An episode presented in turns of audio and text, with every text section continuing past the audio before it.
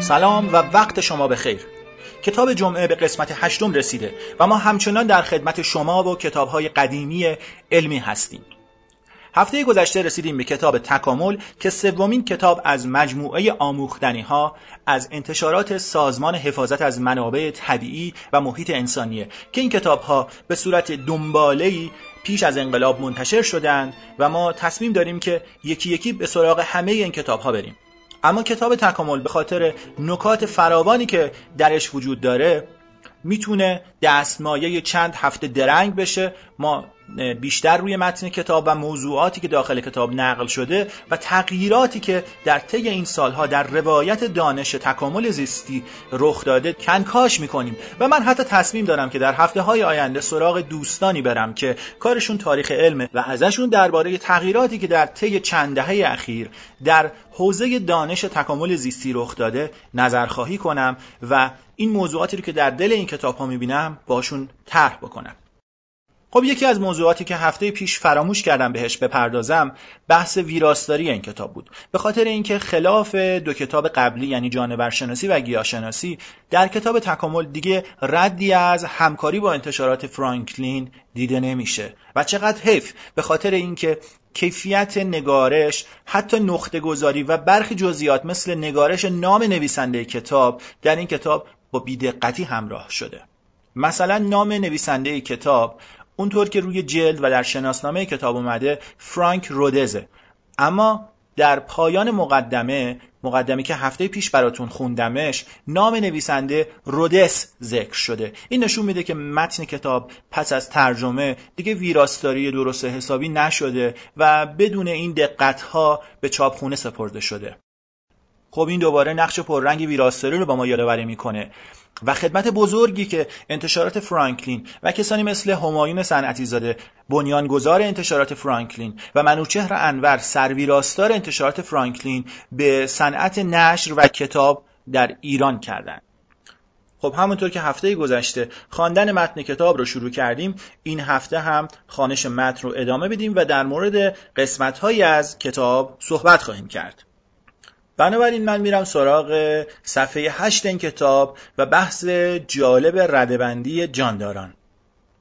ردبندی جانداران را ارسطو در قرن چهارم پیش از میلاد ابداع کرده است. این کار او تا قرن نوزدهم بیچون و چرا مورد قبول بود. ردبندی ارسطو ترکیب کاملی از پست ترین جانداران تا عالی ترین آنها یعنی آدمی را در برداشت در نتیجه سفرهای اکتشافی قرنهای پانزدهم و شانزدهم و اختراع میکروسکوپ انواع گوناگونی از صورتها و کنشهای حیوانی و گیاهی کشف شدند که ارسطو از آنها آگاه نبود. با این مشاهدات جدید ردبندی خوش تغییر شد. در همین صفحه عکس دو طبیعیدان گذاشته شده جان ری و کارلینیوس و درباره کارهای اینها توضیحاتی داده شده که من براتون می‌خونم. جان ری 1627 تا 1705 طبیعیدان انگلیسی نظر کنونی درباره انواع و دسته های عالیتر جانداران در ردبندی را بنیاد گذارد ری نشان داد که گروه های دارای انواع مشابه را می توان دستبندی کرد. وی نام این گروه ها را جنس نامید. این سیستم پایه سیستم بین المللی معمول امروزی است. کارل لینوس 1707 تا 1778 طبیعیدان سوئدی سیستم و روش کنونی ردبندی زیست شناختی یعنی تاکسونومی را ابداع کرد. وی سیستم یکسانی برای ردبندی و نامگذاری به کار برد. دهمین چاپ کتاب سیستم طبیعی او به سال 1735 نشانه آغاز تاکسونومی جدید است. توی صفحه بعد هم تصویر دادنمایی وجود داره که مفهوم و معنای زیستی ردبندی لینه رو در واقع به ما نشون میده. این دادنما دو قسمت داره که هر دو قسمت در واقع قطاع و برش از دوایر متحد المرکز هستند.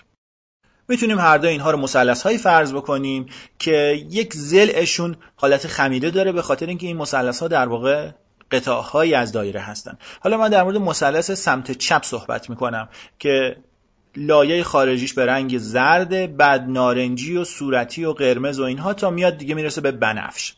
و هر کدوم از این لایه ها در حقیقت نمادهایی از موجودات مختلف رو توش می‌بینیم خب اون لایه خارجی که عرض کردم به رنگ زرده توش نمادهایی دیده میشه که به نظر من این نمادها نشان دهنده جانورانی مثل اسفنج، مرجان، صدف دو کفه‌ای، مار، پنگوان، حلزون، ستاره دریایی، حشره و گربه هستند. پایین همین لایه در واقع پایینش نوشته سلسله و بالاش نوشته آنینالیا که همونطور که گفتم این کتاب چون ویراستاری درستی نداره این آنینالیا هم که یک عبارت عجیبه و در هیچ متن دیگه شما نمی‌تونید این رو پیدا بکنید در حقیقت چیزی نیست جز انیمالیا یعنی جانوران. از روی دست نویس به نظر می‌رسه که این رو بردن چاپخونه و اینها رو درست کردن به همین صورت دیگه اشتباه چاپ شده. لایه بعدی که به رنگ نارنجیه نوشته پایین شاخه و بالاش نوشته کرداتا که کرداتا خب خوشبختانه درست نوشته شده منظور از کرداتا شاخه تنابدارانه.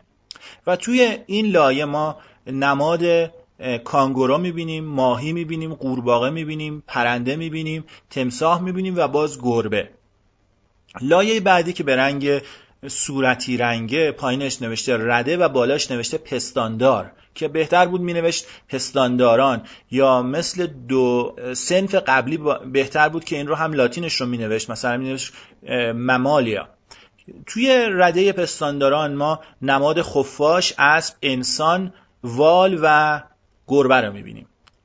لایه بعدی پایینش نوشته راسته و بالاش نوشته گوشتخار که باز هم اینجا گوشتخار رو باید می نوشت گوشتخاران چون ما راسته گوشتخار نداریم و اینم یه اسمه. اسم این راسته گوشتخارانه لزوما هم همشون گوشت نمی‌خورن. مثلا پاندا جزء گوشتخارانه ولی فقط بامبو می‌خوره فقط گیاه می‌خوره. توی این لایه که مرد به راسته گوشتخارانه نماد سگ رو می‌بینیم. شیر دریایی رو می‌بینیم شیر می‌بینیم و باز گربه رو می‌بینیم. نهایتا لایه بعدی پایینش نوشته تیره بالاش نوشته گربه ها که توش نماد پلنگ رو می‌بینیم شیر رو می‌بینیم و گربه. و در آخر در رأس مثلث ما می‌بینیم که نوشته نوع گربه اهلی و نماد گربه رو هم گذاشته. در اون قسمت سمت راست این داده نما باز دوباره لایه های پی در پی رو در واقع می‌بینیم از دوایر متحد المرکز که قطاعی از اینها نمایش داده شده و باز دوباره از پایین به بالا نوشته رده ها راسته ها تیره ها جنس ها و نوع ها منتها یک نمودار انشعابی هم توی اینها وجود داره. یعنی مثلا اونجا که نوشته رده ها یه خط سفید رنگی اومده داخل این قطاع و به دو تا خط منشعب شده. به این ترتیب ما از یک ساقه آغازین که همینطور دوتا دوتا منشعب شده می‌رسیم به تعداد زیادی نوع. این نمودار در واقع داره میگه که هر رده شامل چند راسته است که اینها از همدیگه منشعب شدن. هر راسته شامل چند تیره است که باز اینها از یک نیا منشعب شدن. هر تیره شامل چند جنسه که باز اینها از هم منشعب شدن و هر جنس شامل چند نوعه. توی همین صفحه اومده نامگذاری دو اسمی رو هم توضیح داده. نوشته در نامگذاری دو اسمی برای ردبندی که لینئوس بنیاد گذارده است هر نوع جاندار دو نام دارد. نخستین نام نام جنس حیوان و دومین نام نام نوع آن است. مثلا گربه فلیس کاتوس است و حال که شیر فلیس لئو نامیده می شود لینئوس این ردبندی کوتاه را که در سراسر جهان قابل فهم است برای ردبندی همه انواعی که در عصر او شناخته شده بودند به کار برد. خب چون فرصت این هفتمون داره تموم میشه من فقط این نکته رو اشاره بکنم که فلیسلئو نامی بود که خود لینه در قرن هجدهم به گونه شیر داد وگرنه در زمانی که این کتاب نوشته شد و به فارسی ترجمه شد مدتها از زمانی که نام علمی شیر به پانترا لئو تغییر کرده بود میگذشت. من فقط این نکته رو گفتم و وعده میدم که هفته آینده درباره همین بحث ردبندی بیشتر با شما صحبت خواهم کرد. تا هفته آینده به امید دیدار.